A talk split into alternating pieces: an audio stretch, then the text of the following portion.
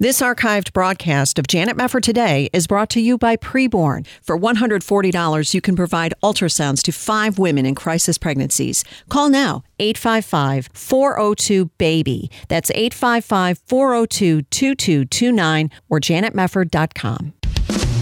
This is Janet Mefford today. Our confidence is in Christ alone. Are we going to stand with God come what may? If the Word of God says it, I believe it. And that's the way it is. And now, here is Janet Mefford. Paul, like Jesus, shocked the guardians of Israel's law by his insistence on treating the law as a means to an end and not as an end in itself, by his refusal to let pious people seek security before God in their own piety, by his breaking down barriers in the name of the God who justifies the ungodly, and by his proclamation of a message of good news for the outsider. So said biblical scholar F. F. Bruce about the Apostle Paul, who was first known, of course, as Saul of Tarsus. Now, it is almost impossible to overstate Paul's Paul's importance in the founding of the church, the formation of the New Testament, and also the shaping of our theology as evangelicals regarding the doctrine of justification by faith alone, sanctification, and so much more. Primarily, Paul was about the proclamation of the gospel of Jesus Christ. He not only preached it and explained it thoroughly in his epistles, but he was profoundly transformed himself, as we know, by that same gospel and by faith in his risen Savior and Lord Jesus Christ. Who was Paul, though? What do we need to know about him and his background, his family, and his writings, as well as his influence on the church. This is a very important subject for all of us as Christians to grasp, and we're going to be exploring it this hour with Dr. Guy Waters. Dr. Waters is professor of New Testament at Reformed Theological Seminary in Jackson, Mississippi, the author of several books, including How Jesus Runs the Church. And today we're going to be discussing with him a great DVD series that he did for Ligonier Ministries. It is called The Life and Theology of Paul. And Dr. Waters, it's a real pleasure to have you here. Thank you so much for being with us. Well, thank you for having me, Janet. Thank you. Now, I'm just curious to ask you right off the bat where would you rank the Apostle Paul among the most important Christians who have ever lived? Well, I think on anyone's ranking, you, you would have to put him at the top. And I, I, I would immediately qualify that in that Paul is uh, an extraordinary Christian man. And for instance, as he writes the Corinthians, as he writes the Philippians, he points them to his own teaching and example as models for the Christian life, though he stresses, follow me as I follow Christ. With that said, it's important to, to remember that Paul is an apostle, and that is a unique office. He was entrusted with other apostles by Jesus to lay the foundation of the church. And what Paul gives us is not mere uh, Christian uh, good sense in his letters, reflections about Jesus, reflections about living for Jesus, but he is giving us the mind of Christ as to what we're to believe and how we're to live. So provided we remember that Paul stands in a category unto himself, he remains all the same, uh, one who is a model for us in living the Christian life. Right, the chief of sinners. And it's interesting because when you talk about the word apostle, you know, we hear men today claiming to be apostles, but this was a very unique designation that was, you know, given to Paul, given to the other disciples as eyewitnesses of Christ. talk a little bit about the significance of that designation, apostle.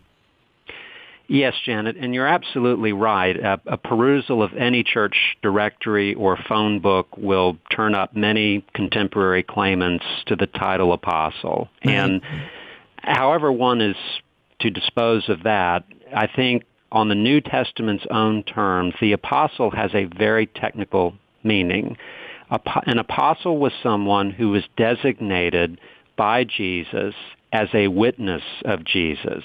And Paul stresses that what qualified him to be an apostle, as this qualified other people to be apostles, was that he had seen Jesus raised from the dead.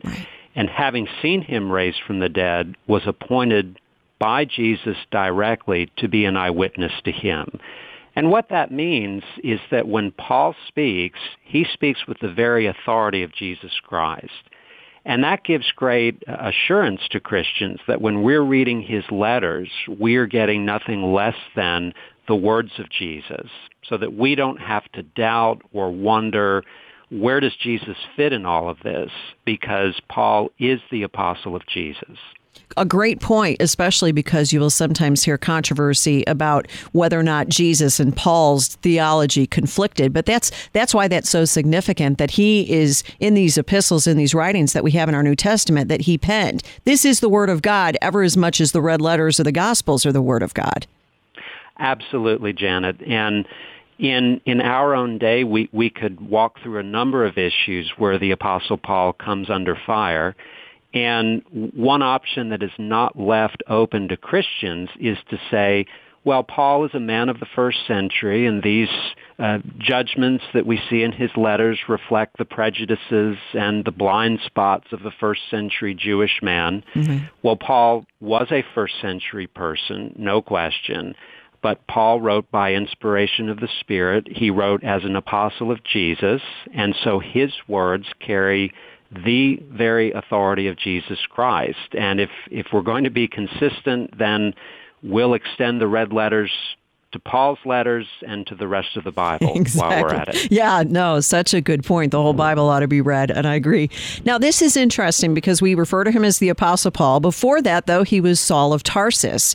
And I wonder how many Christians have really gone through with a fine tooth comb the book of Acts to kind of trace everything we should know about Saul. I know that you talk about this in your DVD lectures, but mm-hmm. what do we know about Saul as a persecutor of Christians and his prior life to coming into contact with the risen Christ? Well, it's interesting, Janet. Paul does not set out to give us a comprehensive biography, but he does, at a number of points, give us some very suggestive statements about his past life that helps us to get a picture of the man that Saul was before he came to know Christ. And when we put those pieces together from the Acts and from his own letters, uh, what we see is a man who was raised as a Jew and was very proud of his Jewish heritage. He doesn't stop being a Jew when he becomes a Christian, but he stops taking pride in being a Jew. And he received the very best training uh, that a person could receive within Judaism. He was raised in Tarsus, which is in what is today southeastern Turkey. He would have been exposed not only to Judaism, but also to broader Greco-Roman culture. He, he was not raised uh, in a ghetto, but he was exposed to all the currents, political and cultural and artistic, that were sweeping through that city. It was a university city. His parents sent him to Jerusalem to study under Rabbi Gamaliel, who was one of uh, the most noted Pharisaical teachers uh, of the day. So he received the very best theological education, uh, training in the scripture. I'm persuaded as we read his letters that Paul had committed uh, the scriptures of the Old Testament to memory. He can quote them from Hebrew and from Greek at ease he would have learned a, a wide body of uh, interpretation and debates about the interpretation of Scripture. But the thing that Paul points to most of all in his life in Judaism, and, and he does it with a, a great deal of openness and with a great deal of shame, was that he was a zealous persecutor of Christians. Yes. Uh, he was incensed at the claims that Jesus was the Messiah, the Son of God, and he took it upon himself with the blessing of the Jerusalem authorities uh, to travel far and wide uh, in an evangelical zeal to destroy the church. That's what he tells the Galatians, I was trying to destroy the church. And it was in the midst of one such expedition, as, as we know from our studies in the New Testament, on the Damascus Road, that Jesus literally stopped him in his tracks and changed him from the inside out. Right. And it was his zeal, so he thought, for God, that mm-hmm. he thought he was doing God's will by persecuting Christians initially. That's exactly right. And that's what Jesus had told his disciples in John's gospel. He said they will think that they are doing service to God even as they persecute you. Isn't that interesting? Hang on, we're going to come back on Janet Mefford today. We're talking about the life and theology of Paul with Dr. Guy Waters. We'll be back right after this. Don't go away.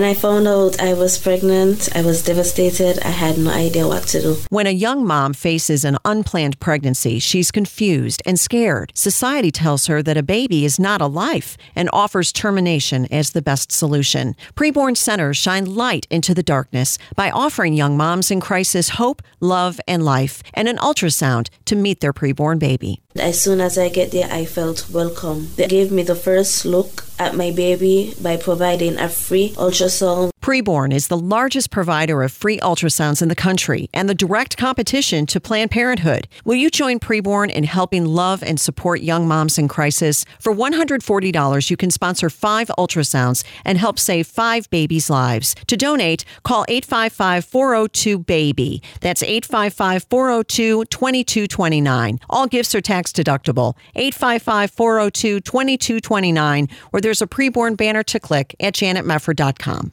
Are you in need of a health care program? You're in luck. As a member of Liberty Health Share, you're part of a community that comes together to share their medical expenses. You can sign up throughout the year with memberships starting as early as the following month, and there are no contracts or commitments. Programs start as low as $199 per month, and there's no network, so you can choose your own doctors and hospitals. Liberty Health Share is a nonprofit ministry, not insurance, so your money goes toward helping other members with their eligible medical expenses. And in your time of need, other members are there for you too. You can feel good knowing you're part of a community of like minded individuals who understand the importance of people coming together to bear one another's burdens. Find out more by calling 855 565 2561. That's 855 565 2561 or visit libertyhealthshare.org slash JMT. That's libertyhealthshare.org slash JMT. You're listening to Janet Mefford today. And now, here's Janet. We are back on Janet Mefford today talking about the life and theology of the Apostle Paul, a seminal figure in Christianity for multiple reasons, not the least of which was his role as a preacher to the Gentiles, his role in delineating the gospel and explaining and outlining so much foundational theology for us to understand, even down into our own day. And we're talking it over with Dr. Guy Waters, who has a wonderful DVD series out on the life and theology of Paul for Ligonier Ministries. So, Dr. Waters, we were talking about the fact before we went to the break that here was Saul of Tarsus persecuting the church, but his motivation was he thought he was doing the will of God. That's exactly right. And in his letter to the Philippians, he gives us a, window into his uh, motivation and the goal of his pursuits. He was trying to establish righteousness. Uh, he thought that by doing all the things that uh, God expected of him, that he would be able to merit the favor of God. And part of that package was his zealous persecution of the church. Uh, so for Paul, this was and uh, not a political act merely, not a cultural act merely, but this was a deeply religious act in uh, persecuting the church. Exactly. So he goes from Jerusalem, then heading to Damascus. On the road to Damascus, this is when his life changes forever. And he sees Christ who says, Paul, Paul, why are you persecuting me? And goes blind. This, this was just a seminal, incredible event in the life of the Apostle Paul right then and there on the road to Damascus. It was. And th- there is no way that one can account for this naturalistically. This, this is a supernatural event and Paul is uh, struck blind. He is has to be led into town. He is uh, met by a disciple, Ananias, whom Jesus sends uh, to Saul. Uh, he is baptized, and uh, in being baptized, uh, Paul calls on the name of the Lord at the same time, and through faith, his sins are forgiven. Mm. And Paul then is escorted to meet Christians and you could well understand they're they're hesitant. Uh, is is this guy uh, a double agent? What's he doing here? but eventually, Paul begins to preach Christ as fearlessly and zealously as he had persecuted Christ. Right. So what we see uh, Jesus doing in the life of Paul is in converting Paul, taking all of his natural gifts and abilities and uh, by grace transforming Paul to put Paul in the service of Christ and using uh, his gifts, his experiences, his abilities, not to destroy the church, but to build up, build up the church. That's right. And one of the things you mentioned in your series, which I think is very interesting, is the fact that so many of us believe that he became Paul after he became a Christian, and that was why he suddenly took on the name Paul. But you offer a different explanation uh, having to do with the roots of the name Paul and the roots of the name Saul. What what is the truth about the Saul to Paul switchover? Well, that's a that's a good question, Janet. Uh, Saul, of course, is a Jewish name. He was descended from the tribe of Benjamin, as he tells the Philippians, and the, the, the great son of the tribe of Benjamin was King Saul, and so it's understandable that he would have received that name. In Acts chapter 13, when uh, Saul and Barnabas leave Palestine, uh, modern Israel, and they go to the island of Cyprus, they undertake a ministry in earnest to Gentiles really for the first time. And Luke comments that it's at that point that Saul comes to be known as Paul, and from that point on, we know him as Paul. Yes. Well, well Paul is a, a Roman name, and again, remember Paul's background. He he was uh, born and raised a Jew, but he was not born and raised in isolation from the world around him.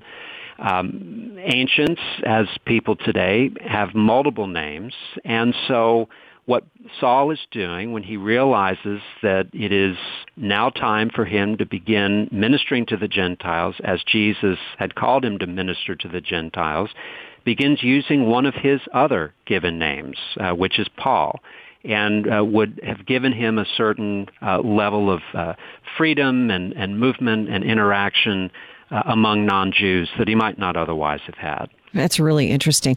What of the connection between Paul's conversion to Christ, his sudden encounter with Christ on the road to Damascus, and his, you know, obviously bowing to the lordship of Christ right then and there, and his calling? Because those came, you know, very quickly together. Not only was he, uh, you know, trusting in the Messiah Jesus and being transformed, but he was also being called to this enormous task of preaching the gospel to the Gentiles.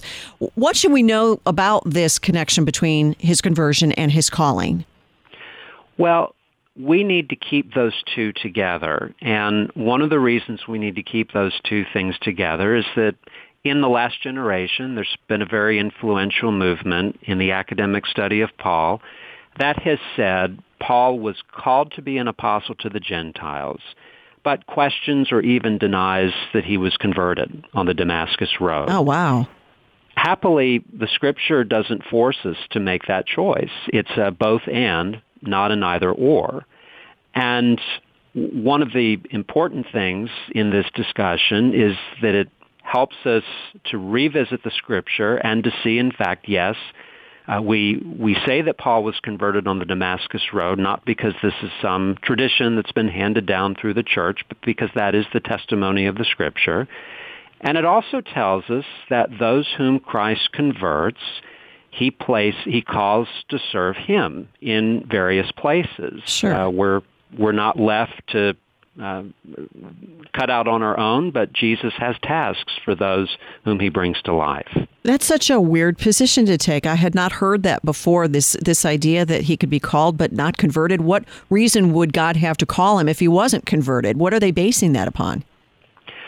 I think part of the concern is uh, to to say that uh, Paul did not convert from Judaism to Christianity, from one religion to another, and I think on the face of it, when you look at Paul's own testimony, though though Paul continues to be a Jewish man and says as much, he has clearly broken with his past. Uh, he, he tells the Galatians that he he no longer observes the ancestral traditions that uh, dominated and defined his life. Paul is is a man of the scripture. He doesn't forsake the scripture, but he does forsake all the traditions uh, that have grown up in Judaism around the scripture and even in contradiction to the scripture. And it's clear that Paul has undergone a, a fundamental transformation. He had been serving uh, self. He had been seeking to establish his own righteousness, uh, to merit a record before God. And part of the good news of the gospel uh, that Paul preaches and that Paul experienced is that that striving comes to an end. That righteousness, which he sought for but did not have, is given to him and every Christian through faith in Jesus. It's a righteousness that Jesus has won for his people. And standing on that foundation, clothed in that righteousness, we then respond to the grace of God by earnest service to him. Exactly. And for Paul, that, that is nothing less than conversion. Oh, of course. Well, you think, why was he in such trouble with the Jewish leaders and why was he persecuted all the time if he was really still in that same camp? It doesn't make any sense, nor does his opposing Peter to his face over the Judaizers. That wouldn't have made any sense either if he weren't converted. Well, that's exactly right. Uh, and you, you raise an excellent point that certainly his enemies, many of whom were former friends and colleagues in Judaism, perceived that a radical change had happened in Paul and a radical change in allegiance had transpired in Paul's life and ministry. They did not take a live and let live approach. Uh, once Paul went to the other side, uh, Paul then became a target of persecution. And that, I think, is telling. It sure is. Now, when we get into Paul's theology, this is where it really gets interesting and important because he has such a huge influence on all of us, as I've mentioned, even down into our own day. But you talk about Paul's perspective on the two ages, for example, that uh, both the life that is here is important and also the life that is to come. Why is that an important distinction to talk about the two ages or, or the importance of the two ages to Paul? Well, I think it's important for a couple of reasons. Uh, P- Paul is insistent, of course, that the gospel comes to people as individual people. No one can repent and believe for you. That is laid upon you as an obligation. That said, Paul also recognizes that we live in a world created by God that is not as it should be. And that's where the, Paul's terminology of this age, or sometimes he'll call it the world, or sometimes he'll call it the flesh, yes. comes into play. Uh, we we live uh, in a world that is uh, under the influence of the evil one of Satan, as he writes the Ephesians. Uh, we see that the uh, default to uh, human instinct and behavior is sin, and that is rooted in our nature. We're not basically good people who trip up now and then, but we have evil hearts and we're inclined to sin, yes. and we cannot do that which is uh, well-pleasing in God's sight on our own.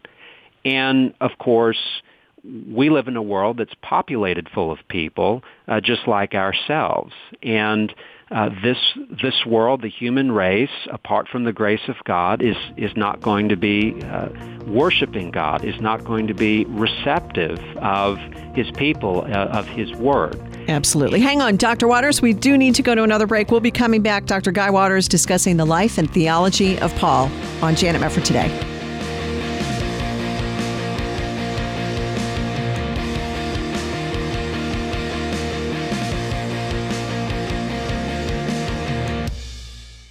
This archived broadcast of Janet Mefford Today is brought to you by Preborn. For $140, you can provide ultrasounds to five women in crisis pregnancies. Call now, 855-402-BABY. That's 855-402-2229 or janetmefford.com. This is Janet Mefford Today. And now, here's your host, Janet Mefford. We're back on Janet Mefford today. Great to have you along and great to be talking with Dr. Guy Waters about the life and theology of Paul. And we were discussing a little bit about the two ages, Dr. Waters, before we had to go to that last break. This idea that we have the present age, and Paul will speak of the present age, but he also talks about the age to come. I wanted to let you finish your point there as we had to go to a quick break. Oh, no, thank you, Janet. Uh, really, the, the bottom line is this that because of who we are and be, because of the, the, the way things are, there are no resources in ourselves, in the law, in the world to rescue us out of our plight and predicament. Yes. We are dead in trespasses and sins. Uh, we deserve only judgment in, in this world and the life to come from God. And there's nothing that we can do in our own power to help. And that's where the gospel comes in. Uh, the age to come refers to that new order that Jesus has brought into being by his death and resurrection and brought into being in history specifically.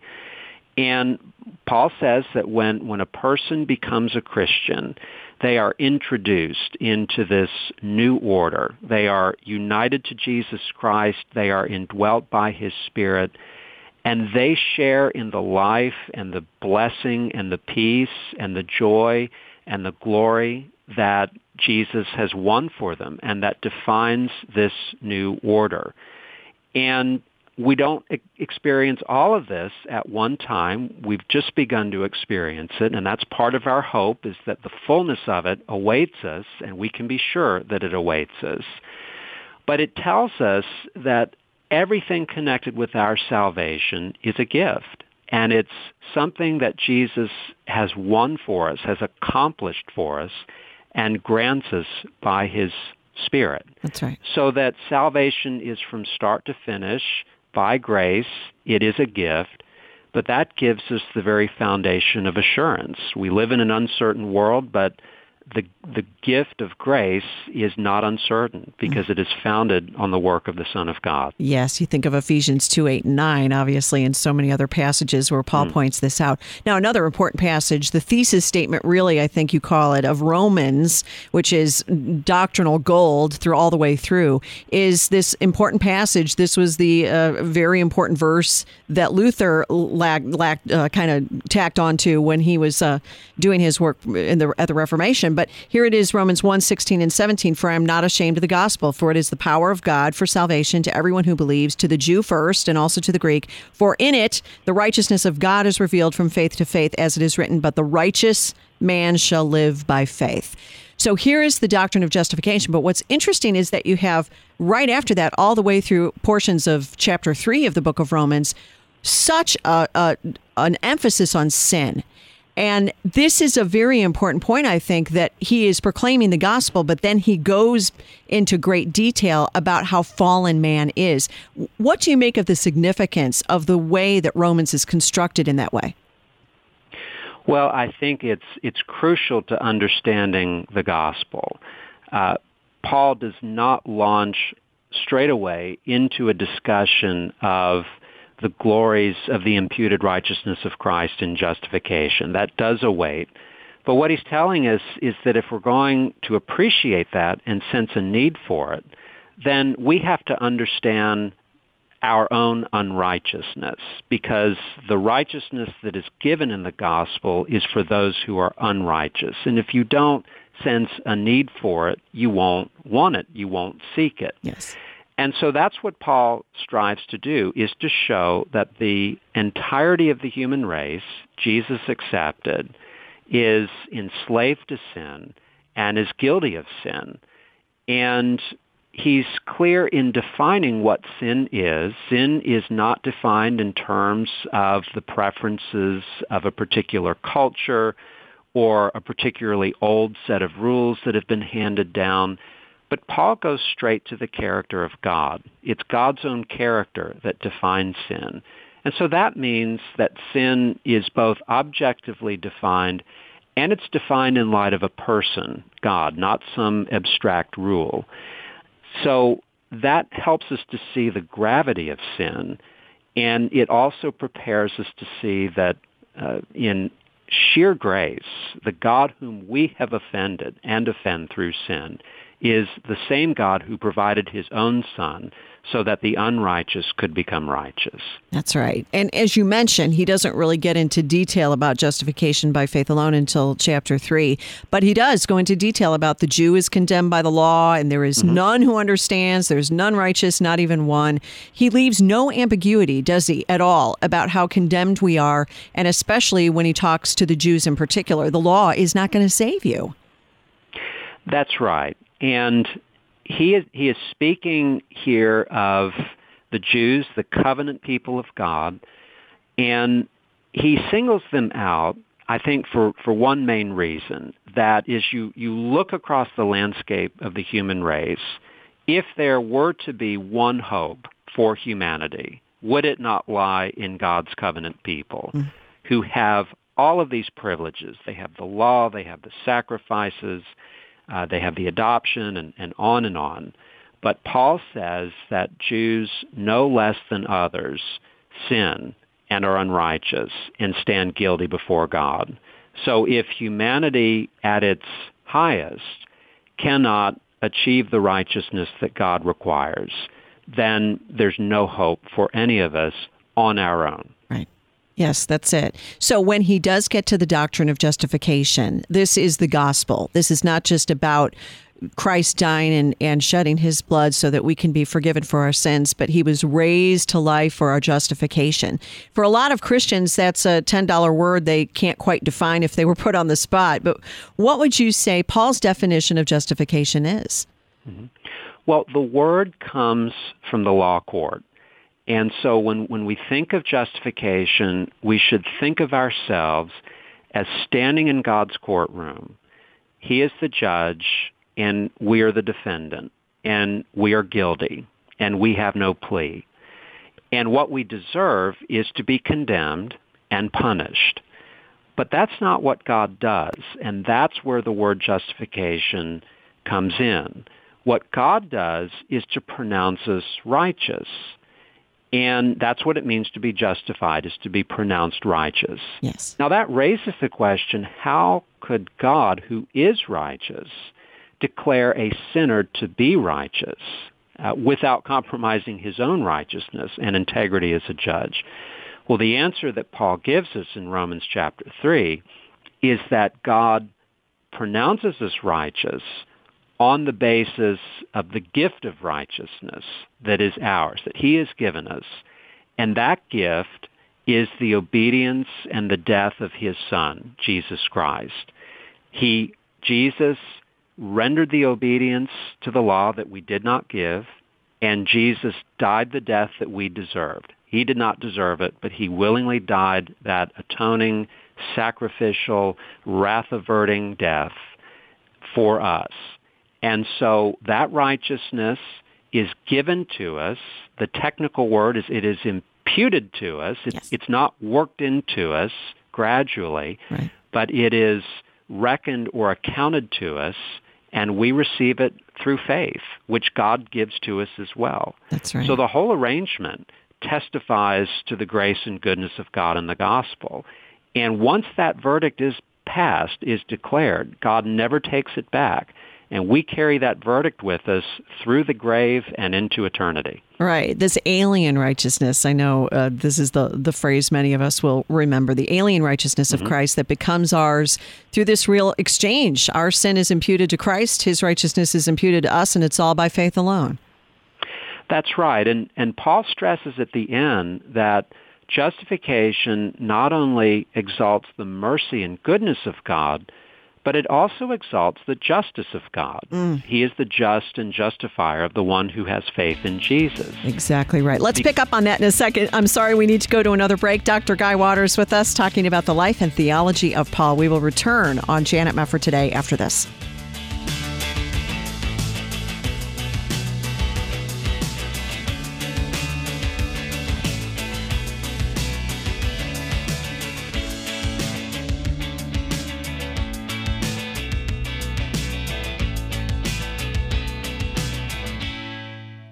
Are you in need of a healthcare program? You're in luck. As a member of Liberty Health Share, you're part of a community that comes together to share their medical expenses. You can sign up throughout the year with membership starting as early as the following month, and there are no contracts or commitments. Programs start as low as $199 per month, and there's no network, so you can choose your own doctors and hospitals. Liberty Health Share is a nonprofit ministry, not insurance, so your money goes toward helping other members with their eligible medical expenses. And in your time of need, other members are there for you too. You can feel good knowing you're part of a community of like minded individuals who understand the importance of people coming together to bear one another's burdens. Find out more by calling 855 565 2561. That's 855 565 2561 or visit libertyhealthshare.org slash JMT. That's libertyhealthshare.org slash JMT. This is a story of a young mom in crisis who felt alone and desperate when finding out she was pregnant. After meeting with the counselors at preborn and seeing her baby on ultrasound and hearing the heartbeat, she knew that life was the best choice. My mind changed completely from the abortion the first time that I visited. When a mom in crisis sees her baby on ultrasound and hears the heartbeat, eight out of 10 times, she'll choose life. I know God wouldn't have wanted me to just throw away my blessings like that. Preborn is the largest provider of free ultrasounds in the country and the direct competition to Planned Parenthood. Will you please join Preborn in providing love and support for young moms in crisis? For $140, you can sponsor five ultrasounds and help save five babies' lives.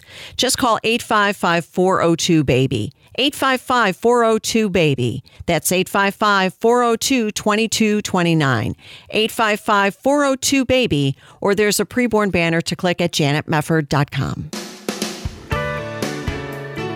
You're listening to Janet Mefford today. And now, here's Janet.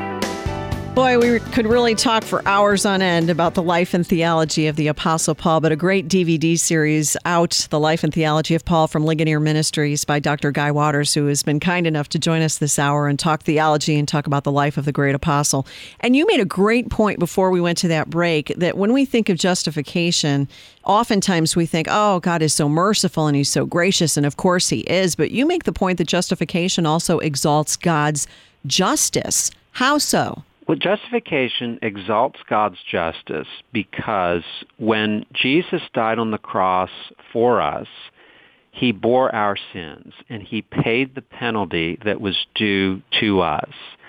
And when Jesus dies and God accepts that death on behalf of his people, then justice has been served and the penalty has been paid and the ledger is cleared and and not only are are we brought out of the negative column, but we're given Christ's own obedience, his meritorious obedience. So we are placed in the positive column. Yes. And what that helps the Christians to see is that this this work of God in ensuring that all the demands of his law are met and satisfied. All the demands of his justice are satisfied. That God has done this. And so we have every reason to know that God is our loving Father, that he went to such lengths to send his own son to meet the standard of his own justice. And while we, of course, are concerned not to offend our Heavenly Father, we want to please our Heavenly Father in all things by keeping uh, the commands of His law, uh, we don't dread the uh, penalty of justice that laid on us when we were unbelievers because that penalty has been paid. Ah, such good news. I never get tired of hearing the gospel. And and also when you continue on through Romans and there's so much meat there that we're not going to have time to get into in any depth, but for example, when, when you say about uh, Paul and the Christian life and and how the church ought to be, we are now slaves to righteousness. Once we were slaves to sin, now we are slaves to righteousness. He rejects the idea of this cheap grace or this antinomian idea that you can just, oh, I'm forgiven, so I can just sin that grace may abound. He rejects that. And he's also honest about our struggle with sin. There's a lot of personality, I would say, especially when you get to Romans 7, about Paul and his own struggles. That's right. And there has been a lot of uh, discussion and debate among Christians about Romans 7. But I'm persuaded that in the latter part of Romans 7, Paul is giving us a, a frank, honest account of his own Christian life. He, he is speaking in the present tense, and he is speaking as a Christian, uh, as one who struggles against sin that remains. He, he tells us that what what it is that defines the Christian is that they, in Romans 6, they have been brought into to union with Jesus Christ in his death and resurrection, and that sin no longer enslaves them. They are enslaved to righteousness. But that doesn't mean that sin has been eradicated from every part of our being. It doesn't mean that sin does not remain and that we don't have to struggle against sin and fight against sin and that there won't be losses and setbacks. And that grieves Paul because at the core of his being, he doesn't want to sin. He wants to please God. Yes. But he finds himself continuing to sin.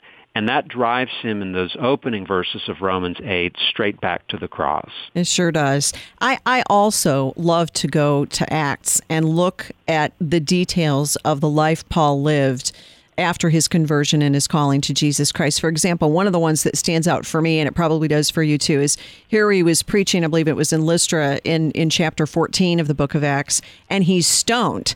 And they drag him out of the city, and they think he's dead. And then he perks up, and what does he do? He goes out and eventually comes back to Lystra. And I said, that just it just blows me away. How many of us would go into a hostile city, preach the gospel, and then get stoned and then say, I think I'll go back. But he had such a love for the church and such a love for Jesus that he endured all of this for Christ. And what a contrast with how much persecution he actually brought upon the church of Jesus Christ initially. What a contrast. It's incredible. Absolutely. And w- what's so striking is that Paul is no longer laboring to achieve a righteousness. He's mm. been given that righteousness. And that does not give Paul the luxury of setting back and settling into a life of ease. But he wants to serve the Savior. He wants to tell others about the Savior. And n- not even a stoning uh, that almost kills him is going to deter him from telling others the good news about Christ. Right. And the and the how many times did he endure the the 39 lashes? 5 times or something like that? Yes. Yeah. So he he certainly paid the price for his faith in Christ, but here he went on all the missionary journeys, planted all these churches, wrote to the churches, cared for the churches. And when you look at Paul, just a, a, kind of an overview of the man himself, the Christian, the apostle, what do you make of the witness that he bears to us today just in his own life apart from what he wrote, his doctrine, but but who he was? Well, Janet, I think two things come to the fore. Uh, one is that the Christian life is a life of suffering, and Paul testifies to that in so many places. We we are tempted to think when when things begin to go wrong in our Christian lives that that something's wrong, the train is off the rails, and Paul wants us to know that our suffering is appointed by our sovereign heavenly Father, and he points it for a good purpose, uh, for the glory of his Son, and to make us more like Jesus Christ. Yes. But that suffering is an expected part of the Christian life, and it, it can assume any number of forms. That if our ideal is a trouble-free, suffering-free Christian life, Paul says, I, I have news for you. That's, that's not the life we've been called to live. No. But, but I think the other word that characterizes Paul's Christian life is service. And Paul gave himself, he expended himself for Jesus. And, and the way preeminently that Paul served Jesus was to serve his church. Paul did not know of any existence as a Christian lived in isolation from mm-hmm. other believers. Mm-hmm. He deeply loved his fellow Christians. Uh, he served them. He poured his life into them. And I think that's a good word for us today. We, there are a lot of forces that pull us apart from the church, that pull us apart from other believers. And Paul is saying, no, it's not even that the church is a nice add-on to the Christian life, hmm. but our life in the church, using our gifts in the church, benefiting from the gifts of others, uh, growing under the means of grace, all of these are part of the Christian life that Jesus would have us to live. Absolutely. And he gave us so so much content in the word of God about the future, which you also focus on in your DVD series. And Romans 8:18 pops to mind where he says, I, I consider that the sufferings of this present time are not worth comparing with the glory that is going to be revealed to us. This also is a message of hope. I meet a lot of depressed Christians right now because of the state of our country and the threats all around the world that face us. But Paul would keep us focused, wouldn't he, on the age to come in the midst of this present age? Absolutely. And because Jesus has been raised from the dead, that is the beginning of the resurrection harvest, Paul says in 1 Corinthians 15. So we have no doubt that our bodies will be raised and brought into full conformity to Christ's resurrection body at the last day, that the church will be presented to him as a spotless bride, and that the world, as we now see it, in, in all of its uh, weakness, uh, as it lies uh, in, in bondage under the curse, we're going to see new heavens and new earth. Uh, we're going to see the world renewed by Jesus when he returns. So we have we have no cause to despair.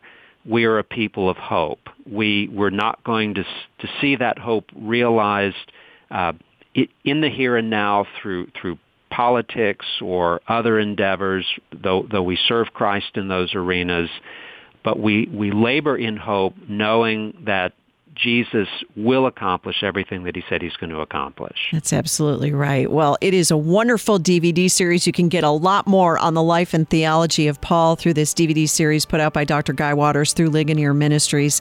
Dr. Waters, it was so great to have you here. You did a great job on this series. I really enjoyed it, and it was wonderful to have you here. Thank you so much. Thank you, Janet. My pleasure. And thank you for listening today to us here on Janet Mefford Today. It's always great to hear from you. Our website is janetmefford.com. God bless you.